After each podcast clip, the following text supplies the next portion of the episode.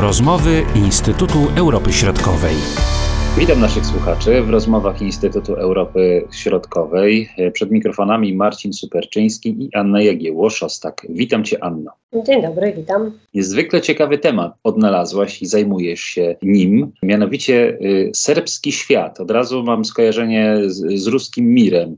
Nie wiem, czy dobrze, czy, czy niedobrze, ale może rozpocznijmy od wyjaśnienia tego y, pojęcia, a potem szukajmy podobieństw i y, różnic między tymi pojęciami, które wymieniłem. Patrząc tak na, na media regionalne, tutaj z regionu Bałkanów Zachodnich, czy też e, serbskie, bośniackie, czarnogórskie czy chorwackie, to rzeczywiście ten, to pojęcie serbskiego świata dosyć często ostatnio się pojawia. Generalnie no ja bym tutaj ujmowała mm, ten termin, e, ideę serbskiego świata jako takie trzy, w, w, takich trzech wymiarach. Z jednej strony, jak tutaj właśnie wspomniane zostało, że no jest, no nawiązuje on do koncepcji rosyjskiego świata, to znaczy jest, jest uważany za kopię koncepcji rosyjskiego świata, czyli tego ruski e, mir, którego celem jest poszerzanie wpływów związanych e, z wspólną historią czy z rosyjską cerkwią prawosławną z jednej strony odniesienie się do serbskiego świata jako kopii świata rosyjskiego. No i jeżeli weźmiemy też pod uwagę takie tradycyjne, przyjacielskie relacje rosyjsko-serbskie, no to wywołują one e, taki spory sprzeciw zarówno w regionie, jak i państw zachodnich. No i można tutaj mówić no, o, takim, o takich obawach, o próby jakiejś destabilizacji w regionie Bałkanów Zachodnich właśnie przez Rosję. Z drugiej strony też um, śledząc tutaj między innymi tą opinię publiczną, rzuca się bardzo w oczy taka druga koncepcja i ujmowanie tej idei serbskiego świata jako no, pewną kontynuację takiej ideologii serbskiej z lat 90.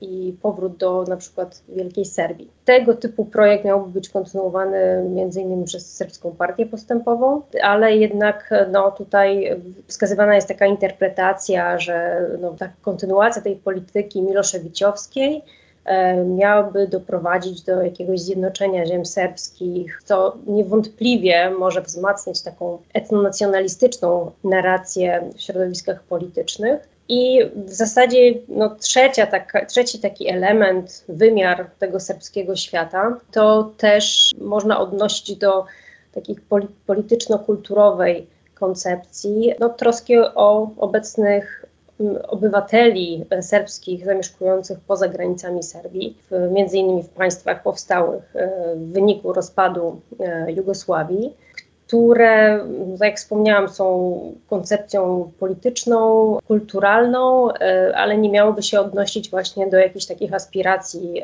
terytorialnych Serbii. Zresztą niejednokrotnie obecny prezydent Serbii Aleksander Vučić podkreślał, że, że tak naprawdę koncepcja ta E, nie jest jakąś e, próbą powrotem do e, koncepcji Wielkiej Serbii. No i tutaj też należałoby wziąć pod uwagę, że w państwach ościennych Serbii, w Bośni i Hercegowinie Serbowie stanowią około 30%, w Czarnogórze ponad 28%, w Chorwacji ponad 4%, w Kosowie ponad 3%. E, no i w północnej Macedonii 1,8% społeczeństwa. Zatem no tutaj e, w kontekście Bośni, Hercegowiny, Czarnogóry ta kwestia serbskiego świata wydaje się być taka e, najbardziej budząca pewne mm, wątpliwości. Kto personalnie tutaj odpowiada za tę ideę czy koncepcje, czy są osoby, które, szczególnie politycy, którzy się do niej odwołują, ludzie nauki, kultury, którzy głoszą tego typu poglądy? Jeżeli chodzi o sformułowanie terminu serbski świat, e, to e, w zasadzie wydaje się, że tutaj polityk e, serbski Aleksander Wulin w 2020 roku między innymi wspomniał o kreowaniu E, serbskiego świata. W różnych wypowiedziach wskazywał między innymi na Belgrad jako takie miejsce wokół którego Serbowie powinni zostać zjednoczeni i no, między innymi wskazywał też, że mm, no, Aleksander Vučić jako prezydent no, jest takim prezydentem wszystkich Serbów. No i tak jak wspomniałam, sam Aleksander Vučić no, niespecjalnie odnosił się do wypowiedzi tego polityka. Mm, no i też, jak wspomniałam, zaprzeczał e, próbom nazywania właśnie między innymi tej idei ideą wielkoserbską. Należy też podkreślić, że sam Aleksander Wulin e, no jest takim e, orędownikiem właśnie tej idei. Jest jednym z polityków, który ma dobre relacje z Rosją. No, czyli te wzorce są jakby oczywiste i, i też rozumiem, że w tych narodach współmieszkających z Serbami, tutaj w tej najbliższej okolicy, czy to w Bośni, czy dookoła po prostu Serbii tego typu koncepcja z pewnością nie cieszyłaby się specjalnym uznaniem. No i jeżeli chodzi o y, państwa ościenne, to reakcje są zdecydowanie przeciwne tej koncepcji, to znaczy oprócz e, polityków, którzy wspierają polityków serbskich, którzy zamieszkują Bośnię i Hercegowinę czy Czarnogórę, w kontekście no, takiego pozytywnego um, odzewu, no to jest um, między innymi E, Milorad Dodik, prezydent Republiki Serbskiej w Bośni i Hercegowinie, który no, otwarcie przyznaje, że Republika Serbska powinna dokonać secesji. Z kolei mamy tutaj jeszcze polityka czarnogórskiego, Andrija Mandicia, który jest liderem nowej serbskiej demokracji.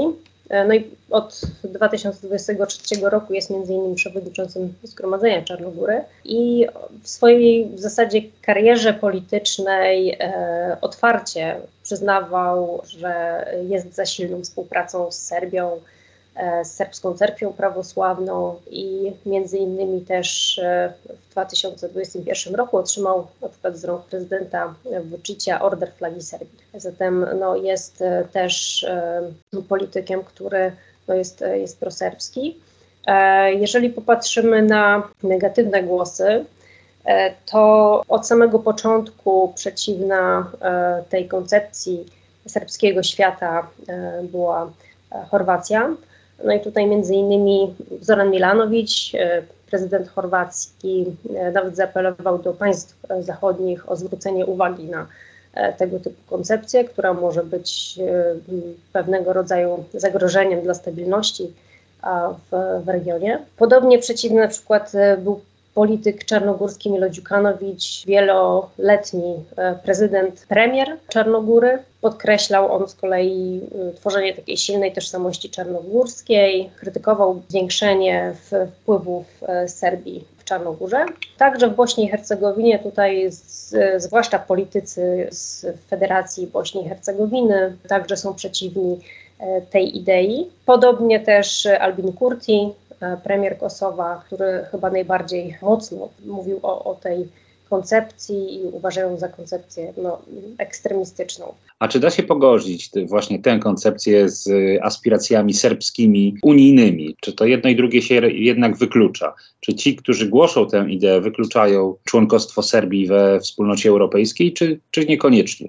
Czy oni by widzieli, że to da się połączyć w jakiś sposób? Patrząc na politykę zagraniczną Serbii, tutaj niejednokrotnie um, wskazywana jest e, taka polityka zagraniczna wielowektorowa. Też bardzo często w opinii publicznej pojawia się takie sformułowanie e, polityki na dwóch stołkach. E, czyli z jednej strony właśnie balansowanie pomiędzy um, wschodem a zachodem Serbii, czyli pomiędzy Rosją też e, Unią Europejską, no tutaj w tej, jeżeli popatrzymy na, mm, na koncepcję serbskiego e, świata, e, to mm, można tutaj zwrócić uwagę na takie rozwijanie tej polityki e, regionalnej, zagranicznej w, w taki pokojowy sposób, która właśnie znajduje mm, wyraz w kreowanym, powtarzanym też bardzo często sformułowaniu e, szerzenia pokoju i stabilności w regionie, co może się odwoływać do takiej koncepcji stabilokracji wykorzystywanej przez Serbię w budowaniu relacji międzynarodowych. Pokazywanie, że e, ta stabilizacja e, z pewnymi mankamentami, z, może z brakiem reform, z trudnościami w przeprowadzaniu reform, demokratycznych w Serbii. No ale z drugiej strony ta polityka jest pewnym gwarantem stabilizacji właśnie w regionie. Co można powiedzieć o popularności tej idei wśród serbskich polityków, działaczy? Czy ona jest bardziej popularna raczej poza samą Serbią, czyli w Republice Serbskiej w Bośni, i Hercegowinie, czy tak jak wspominałaś o polityku czarnogórskim, czy może w Czarnogórze, czy w innych regionach tam, gdzie Serbowie mieszkają, ale niekoniecznie w samej Serbii. Jeżeli chodzi o e, tę koncepcję, to ona jest przypisywana właśnie tej serbskiej partii postępowej, która no, ma dosyć duży elektorat. E, z, z drugiej strony, e, no też wśród wypowiedzi um, różnych polityków e, właśnie z tej partii, no jest ona w jakimś stopniu akcentowana.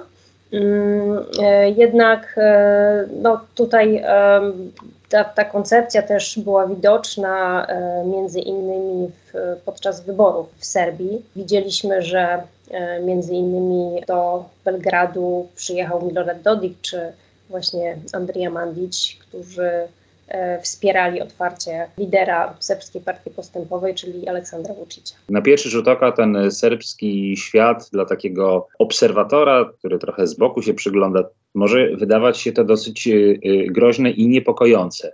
A czy może nieść jakieś pozytywne elementy ponadnarodowe, niekoniecznie tylko serbskie? Generalnie można tutaj e, wskazać na taki wymiar kulturalny czy wymiar soft power e, w kontekście serbskiego świata, czyli możemy mówić o, o polityce e, ukierunkowanej na kształtowanie tożsamości narodowej, ochronę e, serbskiego dziedzictwa kulturowego czy promocji kultury serbskiej. Ta kultura też jest wzmacniana bardzo mocno przez współpracę pomiędzy państwem a serbską cerkwią prawosławną. Definiowana jest na przykład serbska przestrzeń kulturowa pod względem takim geograficznym, historycznym. Wskazywana jest tutaj taka aktywna obecność serbskiej kultury, dziedzictwa kulturowego czy tożsamości kulturowej, właśnie nie tylko w Serbii, ale też poza Serbią, e, czyli na tych obszarach zamieszkałych przez e, Serbów. I e, no, przykładem takim może być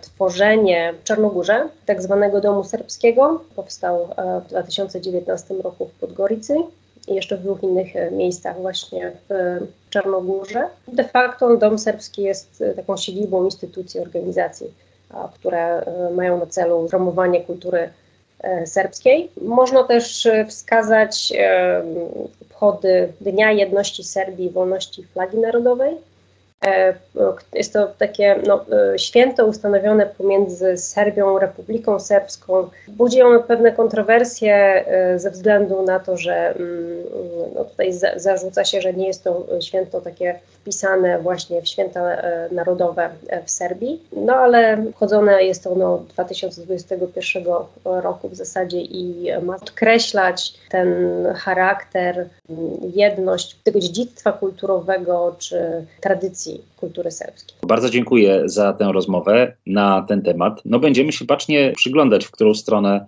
ta idea będzie ewoluować, bo jakby koncepcja wyjściowa może być powiedzmy w teorii niegroźna, a w praktyce może okazać się jednak dosyć groźna, biorąc pod uwagę, jak łatwo można rozpalić ogień na Bałkanach, to tym bardziej na takie koncepcje trzeba zwracać e, uwagę. Bardzo dziękuję za tę rozmowę. Anna Jagiełosz-Ostak. Dziękuję bardzo. Były to rozmowy Instytutu Europy Środkowej.